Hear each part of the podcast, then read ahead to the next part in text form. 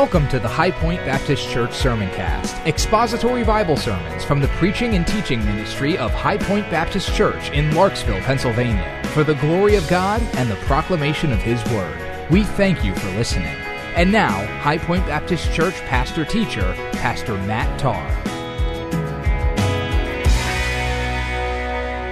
I invite you to turn in your Bibles to First Timothy chapter six. I guess my mouth isn't working yet either, Tom, but uh, hopefully it will momentarily. It is it is such a joy to be back with all of you, though. I, I kid you not in that. No matter how busy, crazy, hectic life becomes, all is forgotten, isn't it, when we just come together to worship our Lord and are reminded of His grace and His sovereignty and um reinvest ourselves in the body life. And and as we progress along in First Timothy chapter six, uh, we're going to be finishing up this section today that we uh, left off at before our, our son Nicholas was born. And uh, we'll be finishing this book up in just a few short weeks, and then we'll be in the midst of the holiday season already, so uh, we'll probably be taking a look at some related messages given that context, and um, we'll see where we go from there. That has not yet been decided, but we certainly look forward with anticipation, uh, should the Lord tarry, what, what He would have for us uh, in His Word. So First Timothy chapter six, follow along with me, starting in verse three, and we're continuing through verse five. If anyone advocates a different doctrine and does not agree with sound words, those of our Lord Jesus Christ, and with the doctrine conforming to godliness, he is conceited and understands nothing, but he has a morbid interest in controversial questions and disputes about words, out of which arise envy, strife, abusive language, evil suspicions, and constant friction between men of depraved mind and deprived of the truth, who suppose that godliness is a means of gain. Remember, last time we were together, we began by giving you an illustration of a threat, or rather what was ultimately determined to be a perceived threat of botulism, uh, the greatest um, botulism threat, international botulism threat in recent history, and uh, to which the company that was responsible was sued hundreds of millions of dollars, even though there was no actual botulism bacteria in their dairy products. But because of how they mishandled the situation, rather carelessly and flippantly, they were sued that large sum of money. And we said that the shot that was heard around the world was that when it comes to the matter of a potentially deadly foodborne illness, we cannot afford to treat those things frivolously, no matter how real uh, we may or may not think that threat to be. And we also accounted a number of those areas in our lives as American Christians where we tend to be consumed with the temporal and what goes into the physical body, and, and being rather obsessed even about all those things, and being severely disciplined and careful about uh, all the products and, and things that uh, affect us. Um, if you look on just about any label that exists, you'll find that California has labeled everything uh, to be a product that is known by the state of California and nobody else to be a cancer-causing agent. And uh, but that is a label that is an important label that has come to mean nothing at all, because, in effect, that label is printed on any products that are either themselves um, cancer-causing if they're ingested or used in um, in excess, or if they are made in a facility that uses products that are known to be cancer-causing. So all plastics, obviously, that are made from various oils and things of that nature are going to be uh, identified with this label. Any of your vehicles, which are composed of plastic components and rubber and metals and are created in factories where there are emissions and so on and so forth, not to mention the emissions that they produce themselves, are going to bear, bear this label.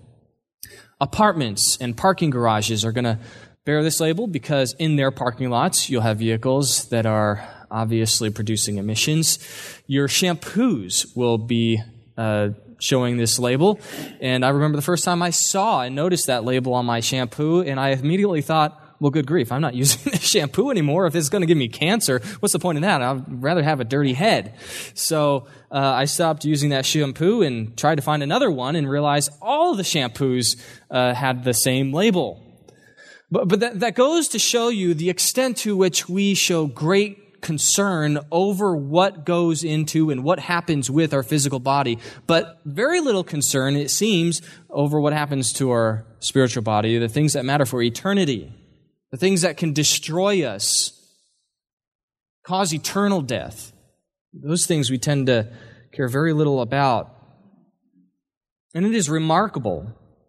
It is really remarkable how consumed that we, we can be with what goes into the body physically, all the while uh, we couldn't care less about the body spiritually. Our diet, as evangelical Christians, has been haphazard at best. That'd be the best way to describe it. For decades now, we've given up sound verse-by-verse exposition characterized by rich theology, what Hebrews five twelve refers to as solid food rather than milk, and exchanged it instead for the lightweight, self-help, feel-good theology. And that has resulted in a disease in the American church that is nothing short of deadly. Except, obviously, as we said, we're not talking about physical death here. We're talking about eternal death and permanent separation from God and all that is good, forever under His wrath, forever under divine judgment for rejecting the true gospel of God in hell. That's the eternal death that we're talking about. Eternal death and permanent separation from God. And if you think that's a little bit of an overstatement, you might be willing to consent that our theology is weak. Maybe we have taken a little bit of an eclectic approach, but so what? I mean, it's not really going to affect me that significantly spiritually. And but maybe you'll even go beyond that. Beyond most contemporary Christians and say, well, certainly it doesn't provide spiritual health and has contributed to spiritual weakness. Uh, maybe spiritual lethargy and those kinds of things, weak and immature Christian living. But to say that American evangelical Christianity has rejected the gospel, has been teaching a message in the church that results in eternal death, that's a little bit of extreme position. Well, it's not extreme. Even Christianity Today, which is uh, which is a pretty nominal Christian magazine at best and pretty liberal, wrote an article this week in response to a survey that was conducted by Ligonier Ministries confirming a pattern of research that they've been doing over the last couple of years, which means that the survey that they conducted is not an anomaly. It's showing a trend. And so Christianity Today published this article in response to that and said that if you're an evangelical Christian, you probably believe in heresy. Did you hear that, folks? A liberal Christian magazine said that if you are an evangelical Christian, you probably believe in heresy. That confirms what we said last time, quoting Phil Johnson, the executive director from Grace to You, who said that he believes that the state of evangelical uh, Christianity in America today, he believes, is worse doctrinally than even the Catholic Church was, more apostate than, than the Roman Catholic Church was at the time of the Reformation.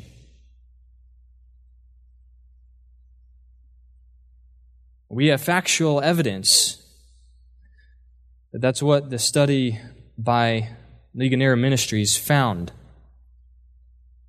And by the way, the most serious heresies are those that result in a different gospel. a different Christ. And it is a fact of history that every major error that has infiltrated the church has always affected those two key things: the gospel and the person and work of Jesus Christ. It has always affected the church, and every major error has been either Christological or soteriological in nature. In other words, they've attacked either what the Bible says about Jesus Christ, or they attack what the Bible says about salvation. And Second John verses ten to eleven makes it clear that someone who worships a false Christ or preaches a false gospel is not a Christian. It's that simple. According to the survey that was done by Ligonier, which again has been able to show a, that consistent trend moving this direction over the past several years, the majority of evangelicals now believe that although everyone sins a little, most people are good by nature. That was the Pelagian heresy condemned by the Council of Ephesus in four thirty-one. Heresy. The majority of Christians in the American evangelical church now affirm. And that modified, that Pelagian heresy, modified into the semi-Pelagian heresy, which is virtually identical to modern-day Arminianism, and that was condemned as heresy at the Council of Orange in five twenty-nine. And to help you understand how really serious this is, it was when the Roman Catholic Church affirmed a doctrine of salvation that was semi-Pelagian in the sixteenth century. That was when the church, the Catholic Church, officially became apostate.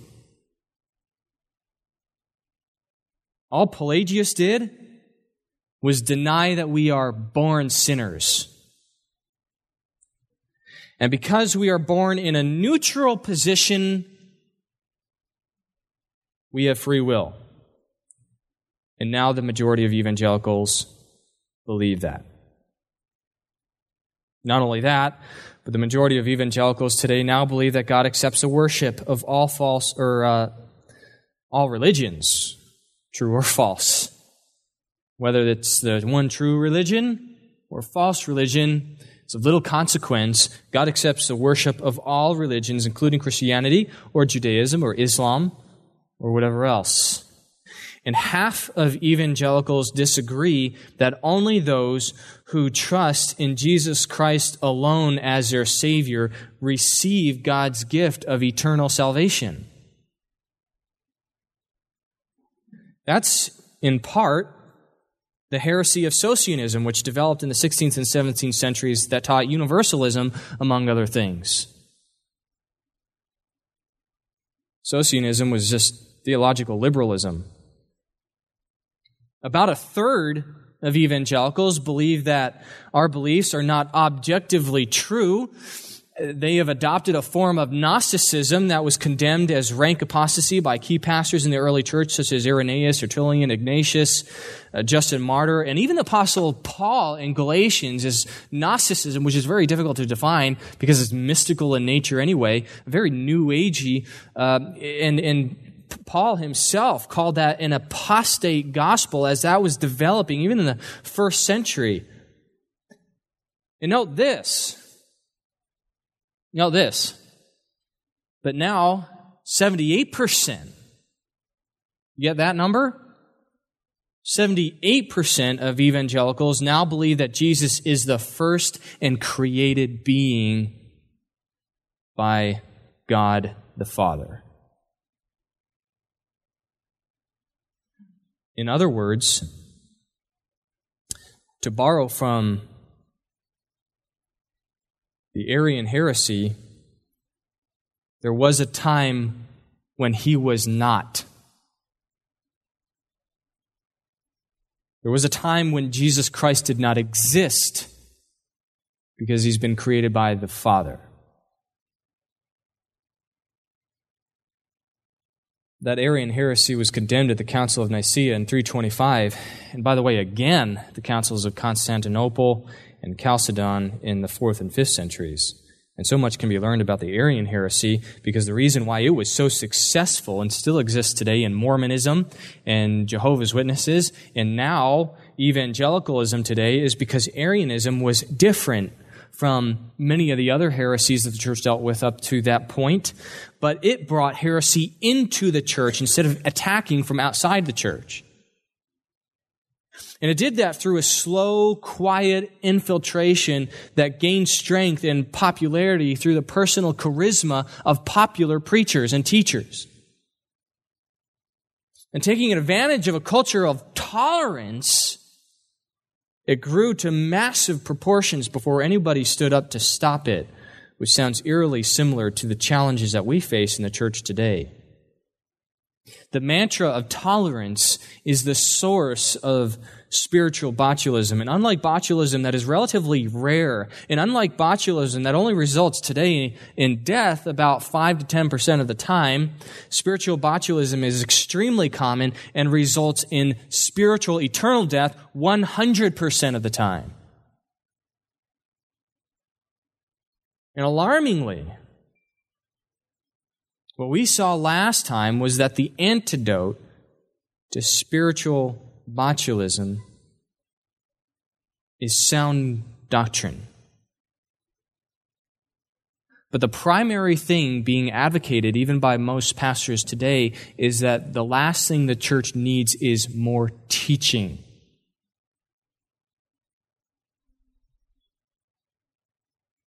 And so they become consumed with all kinds of methods and movements and whatever else, while spiritual botulism leaks through their doors.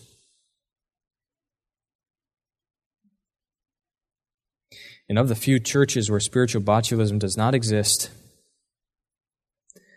many of those less left experience such malnutrition that they are very poorly equipped to respond should the deadly bacteria ever find its way through, through their doors. And obviously, we don't want to be that way. And we would be in no position to be physicians of the soul unless we are adequately equipped in the truth. We said that truly biblical and well-nourished truth results in spiritual life and vitality, and holiness, and Christ-likeness, and sanctification, and proper living. Spiritual health comes from truth, but spiritual weakness comes from being weak in the truth. The one who is spiritually ill is one who is theologically weak, and the one who is theologically weak is also spiritually ill. You can't be a healthy Christian if you're a theologically weak Christian. But how do you tell?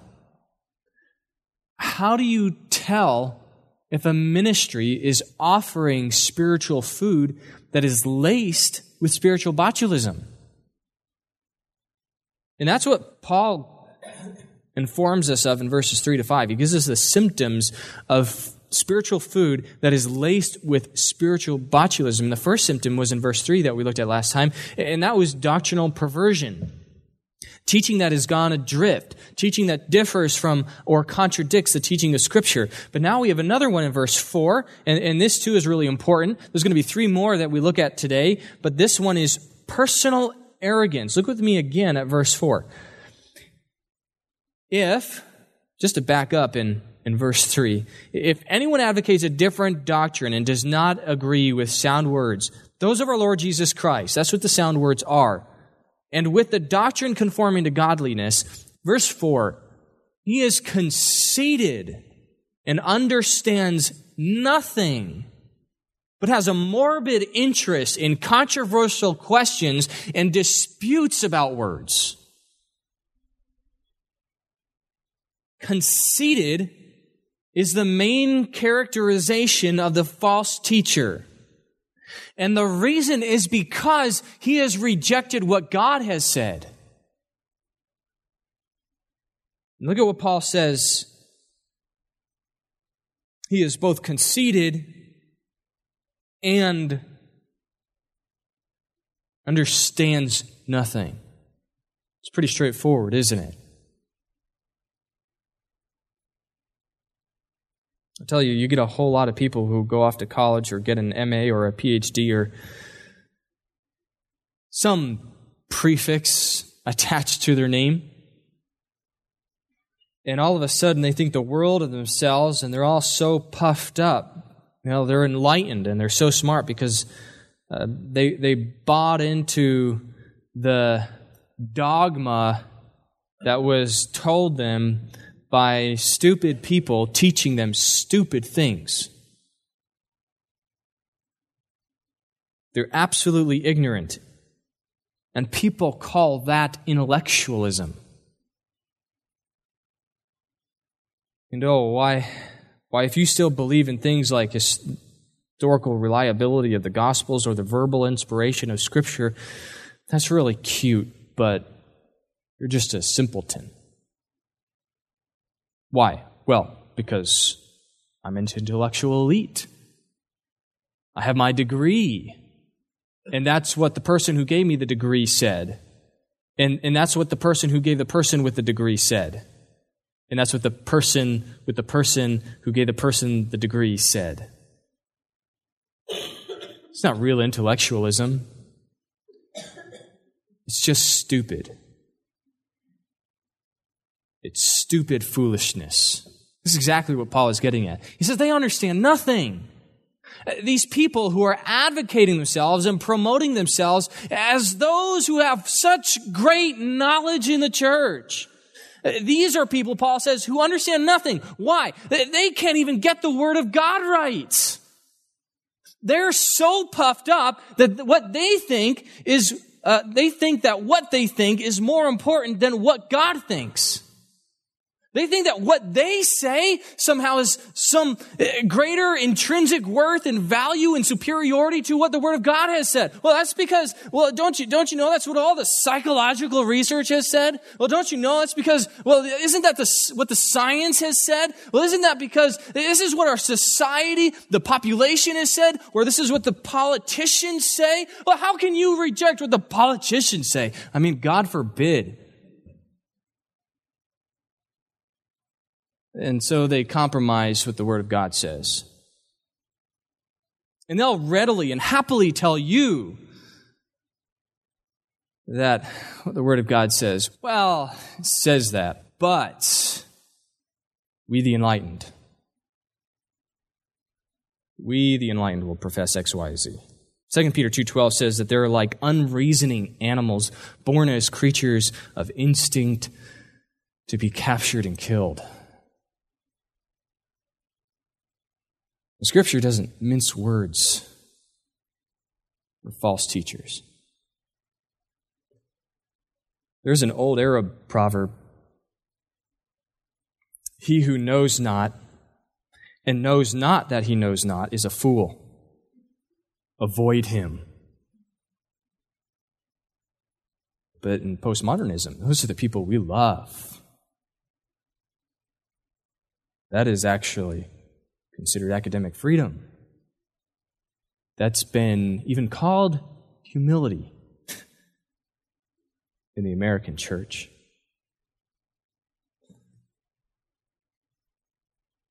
Arab Proverbs continues, he who knows not and knows that he knows not. So here's a guy who doesn't know anything, but at least he knows he doesn't know anything. Teach him. That guy's got enough humility to be teachable. He who knows and knows not that he knows is asleep. Wake him. He who knows and knows that he knows is a wise man. Follow him. Well, what does Jesus say? Matthew chapter seven, verse twenty-four.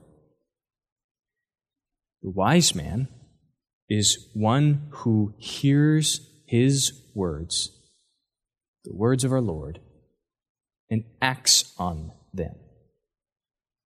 He knows, and he knows that he knows, so he does. That's the one you follow. But we're talking about the ones who know not and know not that they know not and who are fools. And remember, this isn't a wholesale rejection of Christianity, because first in First Timothy, these are guys that are masquerading around the church. These are false shepherds. And so what they do is they take a buffet approach to Christianity, and they keep all the things they generally like and reject uh, whatever disagrees with their own philosophy or the wisdom of men or the latest psychological research. First Corinthians uses the same idea to talk about the person who's arrogant because he thinks so much of his own intellect that he thinks that he has within himself the answer to knowledge and truth, to the point where he would presume to contradict God. So make no mistake, while the horrifying consequences of eternal damnation for false theology is the worst thing that can happen to you, the blasphemy against God is the greatest consequence. Now, to blaspheme God because you think your inherent knowledge is superior to His revealed in His Word is ludicrous. And if you're that foolish, in reality, you don't know anything about anything.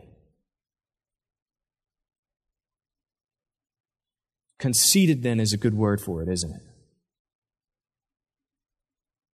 Actually, this is a good example where the Bible refers to mental illness as a theological problem.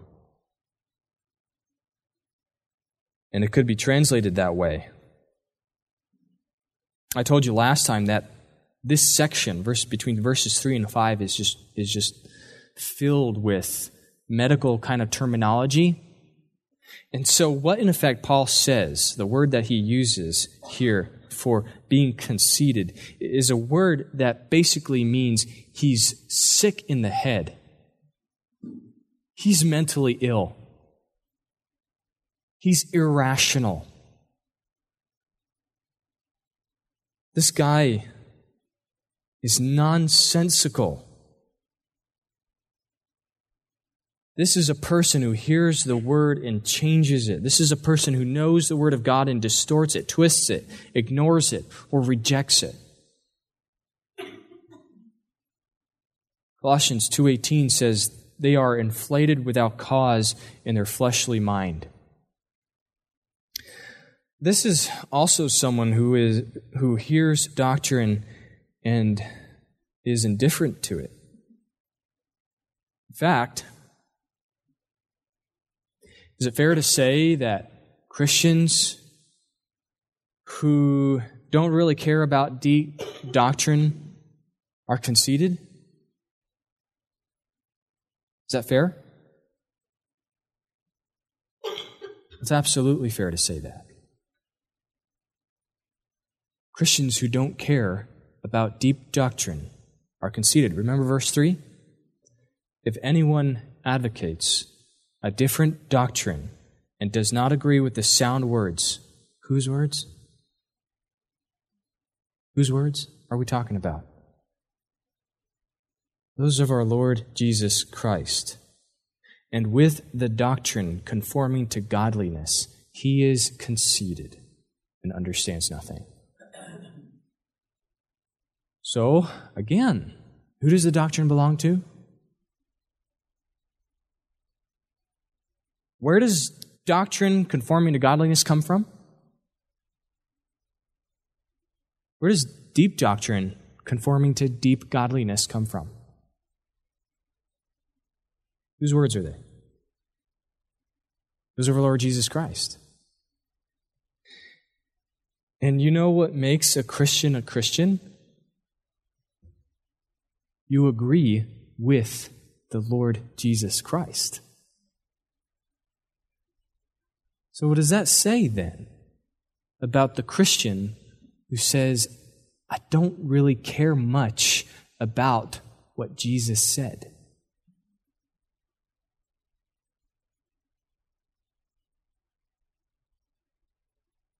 Well, the Christian loves Jesus Christ and all that he has said. So yes, every Christian then must love theology, must love deep doctrine. Indifference is conceit. And that phrase "does not agree with sound words" is a is a word picture that describes someone who sees doctrine, but he isn't drawn to it. You got that? He sees doctrine. He's not drawn to it, though. He doesn't desire to come alongside it. That's not his interest. He'd rather stand on his own. That's not all. The word sound means pure. It's the same root that we get the term hygienic from. In other words, Christians are drawn to hygienic teaching. They can't stand teaching that is laced with botulism. They're not going to go on the Christian Broadcasting Network and listen to Rick Warren or Benny Hinn and say, well, I still like the guy and I'll chew on whatever's good that might come out of them and just spit out the fat. Christian doesn't have an appetite for that. They're drawn to teaching instead that is hygienic, where they don't have to worry about spitting out the bad pits all the time. But quite a lot of people look at what Paul says next. The false teacher is obsessed with controversial questions and wrangling about words. And to them, what that means is that when we talk about theology and sound doctrine, uh, that's what that is. They just, their brain goes up in smoke. They tune out. Their eyes glaze over. They begin to think about what's for lunch. They just tune out. I mean, come on, tomato, tomato. That's all we're talking about here, right? When we're talking about doctrine, I mean, it doesn't really matter. I don't want to hear about penal substitution or the hypostatic union or propitiation or imputation or immutability or predestination or particular redemption. But listen, identifying, clarifying, speaking clearly and precisely about our theology is not what Paul is talking about when he's talking about wrangling about words. He's not defending lightweight, lowest common denominator Christianity.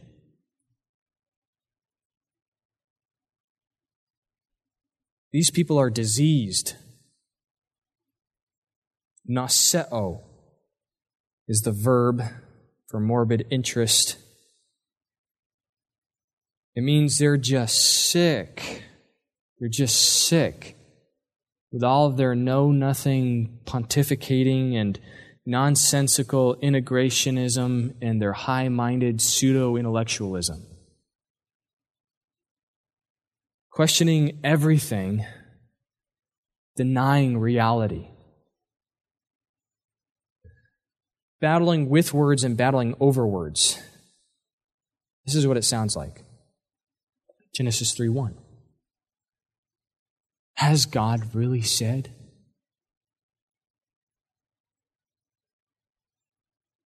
How, how can anybody really be certain or dogmatic?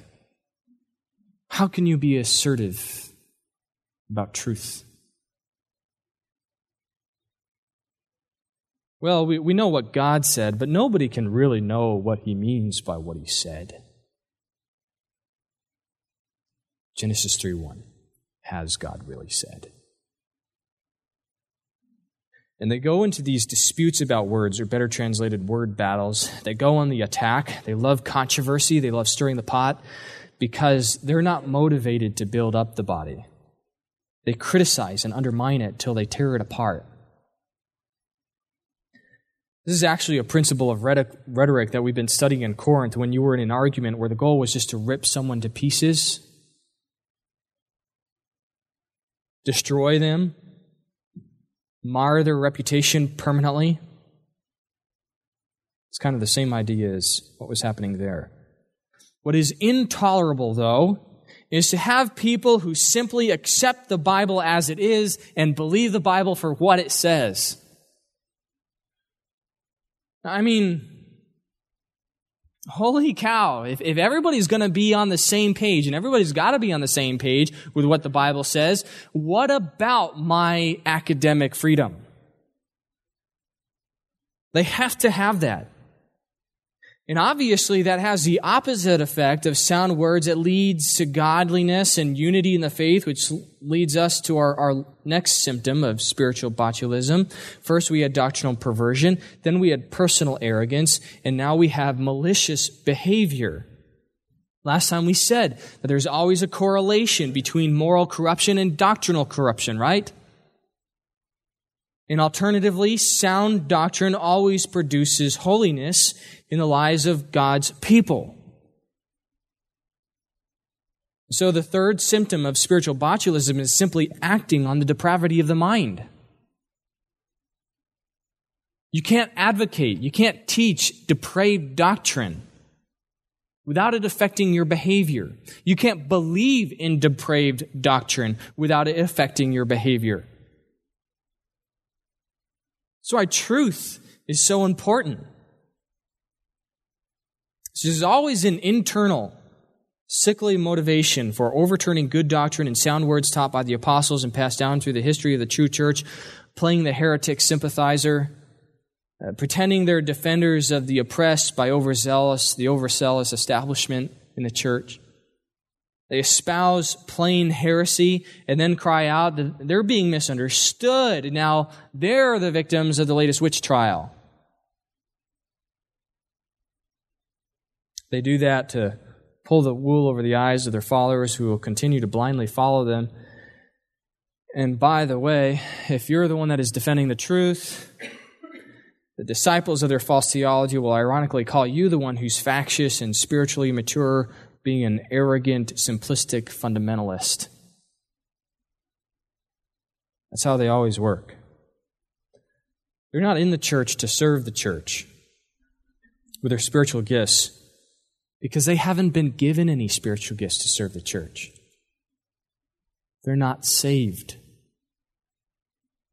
They're in the church to divide the people from the established and proven leadership by appealing to the flesh. They identify themselves as men of the people. Look, I, I, I'm a man of the people. I'm here for you.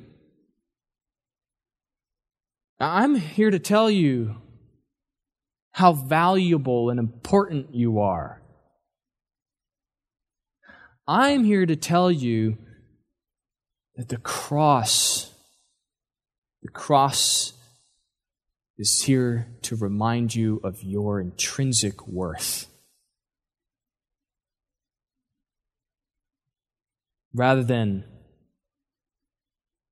your depravity, your uselessness, your corruption, your spiritual death that demands redemption and regeneration.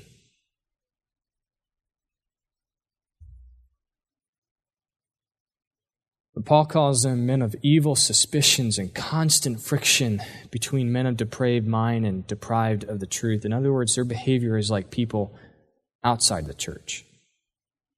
They're a constant rub, just undermining the work of the church's ministry. Except they're not undermining the work of the ministry from the outside the church, they're doing it from inside. They cause abrasion. So just like botulism, uh, can be spread through contaminated food, these men spread their spiritual botulism through their contaminated spiritual food, but they also spread their botulism through infecting the abrasions they cause. Now listen, these, these guys are not just misguided, but, you know, they're trying to, their very best to sincerely serve God. Some will argue that, but that, that's actually a wholesale rejection of the clarity, sufficiency, and authority of the Scriptures. They're, they're not sincere, just misunderstood.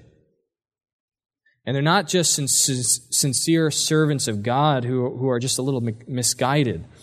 Romans eight seven says, they have minds set on the flesh hostile towards God. And that's why they're deprived of the truth. They're hostile. They're at enmity with God. Most likely, the tense that Paul uses here is a passive tense, which means there's an, a judicial act that is going on here. That's like Jesus said in John chapter six, that he, he does these things so that seeing they may not see, and hearing they may not comprehend. That's why he teaches them in parables. Nothing but a riddle. Because they had the revelation of God, it was sufficient, and they compromised it, changed it. They twist and distort. But they never truly received the mind of Christ. Their minds are totally carnal. They're at enmity with God. They're completely corrupt, incapable of rightly discerning and applying the truth. For them, the gospel has become something to extort. That's all. And that takes us to our final symptom. The fourth symptom, they are motivated by greed. End of verse five. They suppose that godliness is a means of gain. And Paul is in the, the minds of these heretics now. This is where their motivation comes from. And by gain, he's not talking about spiritual gain, because that would be true, wouldn't it? Godliness is a means of spiritual gain.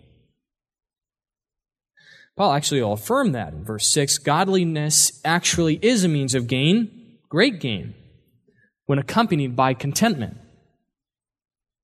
True godliness stores up treasure in heaven. So that's gain.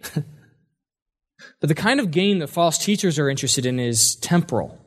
It's gain that's fleeting. The, the same kind of gain that Satan offered Jesus Christ in the wilderness. Everything that Satan offered Jesus in the wilderness is a kind of gain false teachers are interested in. Matthew chapter four, verses three and four, Jesus is hungry, and Satan tempts him to uh, convert stones into bread. So he tempts Christ with the lust of the flesh. Then in Matthew chapter four, verses five to seven, Satan tempts Jesus with the pride of life and tells him to throw himself down from the temple portico where everybody would see him rescued and uh, rescued from death by angels, and no doubt then he would they would anoint him as their king and he would never be crucified. And then in Matthew chapter four, verses eight to ten, Satan tempts Jesus with the lust of the eyes by offering him all the wealth of the kingdoms of the world. All this is yours if you would just bow down and worship me. That's the kind of gain false teachers are interested in. It's what they're motivated by. They want to indulge the flesh. They want to indulge their arrogance, their pride. They want to indulge their eyes with all the gain the world has to offer. Now, it's definitely true that some might look at pastoral ministry and they look at televangelists and so on and say, uh, boy, that's an industry I can extort. You know, I can really make it there. Look at those people. They are so gullible. They're just giving their money. I, I mean, that guy doesn't even re- represent what they say they believe. But, you know, if he tells them that you put one hundred dollars or empty out all the money in your house to buy this holy cloth, he'll send it to you and they'll believe it. So I, I can really do well in that environment. If there's any conversation with your average Joe Christian and you realize that he's undiscerningly gullible and whimsical, so they go into ministry knowing that they can manipulate that. Chalcedon is a name some of you are familiar with. He's a nephew of the well-known televangelist, um, health, wealth, prosperity, gospel preacher, Benny Hinn. And Uh, Benny Hinn was training Costi Hinn as a disciple, and Costi traveled with him all around the United States, all around the world, and they would stay in these hotels that would cost twenty thousand dollars a night. And that was the lifestyle that was being offered to Costi, and he rejected all of that when he got saved. Some go into ministry knowing that if they play on unsuspecting, whimsical Christians or nominal Christians or self-deceived Christians, they, they can turn a huge profit. Others, though, go into ministry with maybe slightly nobler aspirations, but still themselves unregenerate. The Puritan Richard Baxter warned pastors of his day, "Many a preacher is now in hell, who hath a hundred times called upon his hearers to use the utmost care and diligence to escape it. Believe it, brethren, God never saved any man for being a preacher, nor because he was an able preacher." So many enter ministry, perhaps themselves deceived, false converts. I remember many of my peers in undergrad, when asked, why do you believe that you were being called into ministry? Quite frankly, most of them, well, you know, I, I realized that, that a lot was put into me by my pastor or youth pastor, and I'm just so thankful for him. So I, I want to go into ministry to honor him. Well, it might be noble.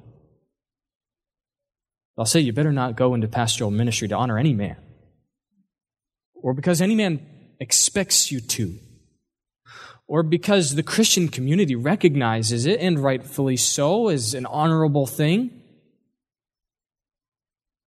but because God has called you. Many will enter the ministry for noble but wrong aspirations, and many more entering the ministry themselves deceived, having a depraved mind.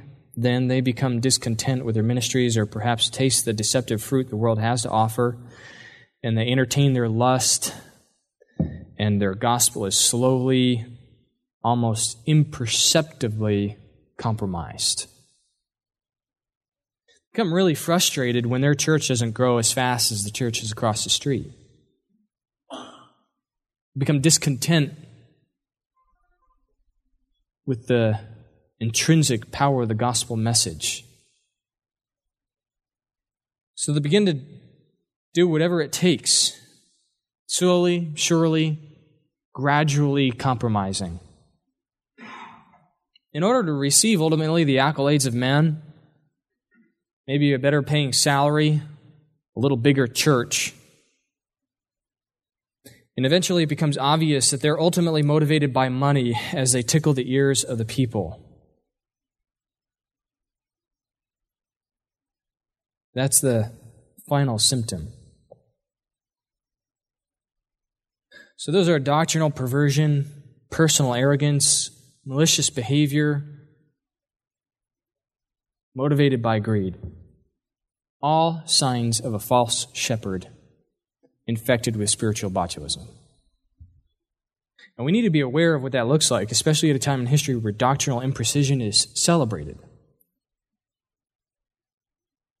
and where there is an unending assault on the authority of God's Word, and where mediums to propagate and popularize damning heresies, such as the ones the majority of evangelicals subscribe to today, are more readily accessible than ever.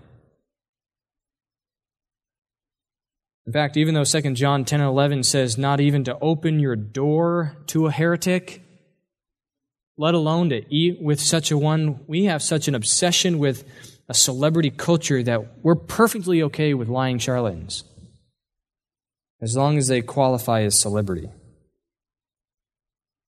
That is by far our greatest threat as a civilization.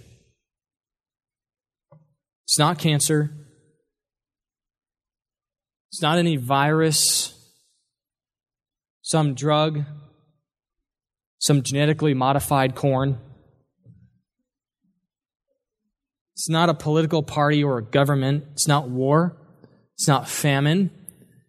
It's not economic collapse. You need to understand that the greatest threat to the human race is a false gospel that leaves you dead in your sins. It's a real issue, folks. What better false gospel than one that calls itself Christian? You need to be aware of what false doctrine looks like, because false doctrine results in false hope and false assurance. And the way you do that is by knowing what the truth looks like. And you need to be aware of what false shepherds look like, so you're not so easily carried away by their deceptive words that are more readily available to you than at any other time in the history of the world. Let's close in prayer. Father,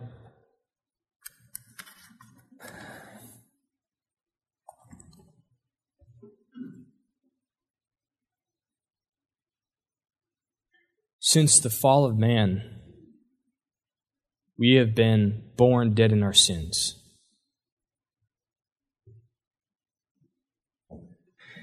And even as regenerate believers,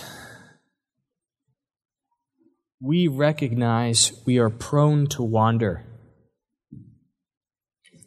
and heap up for ourselves teachers that tickle our ears in accordance with our own desires. Those who make us feel better about our sin, or call our sin something else in order to soothe our conscience. But Lord, we pray that you would continue your sanctifying work in us through the precious ministry of your word. And we would grow in humility and in our dependence on your truth. That as a church, we would love your rich, deep theology because we love the words of our Lord Jesus Christ. And we want to be equipped to carry the true gospel of God, the only gospel that saves, to the world, and raise up disciples who bring honor to your name. We pray these things in your Son's name. Amen. You've been listening to the expository Bible teaching of our pastor-teacher, Pastor Matt Tarr, on the High Point Baptist Church Sermoncast, and we pray you have been blessed by what you've heard. If you have any questions about the gospel of our Lord and Savior Jesus Christ, or if you would like to speak with someone concerning salvation through faith, please reach out to us right away. It would be a great joy and blessing to minister to you. Contact information can be found on our website. If you have any additional questions or comments regarding this sermon, would like to know more about our church, or would like to submit a prayer request, just visit us online at high point baptist dot church. Additional sermons can be found on the Sermoncast page of our website and may be downloaded or streamed free of charge. Our website again is high point baptist dot church.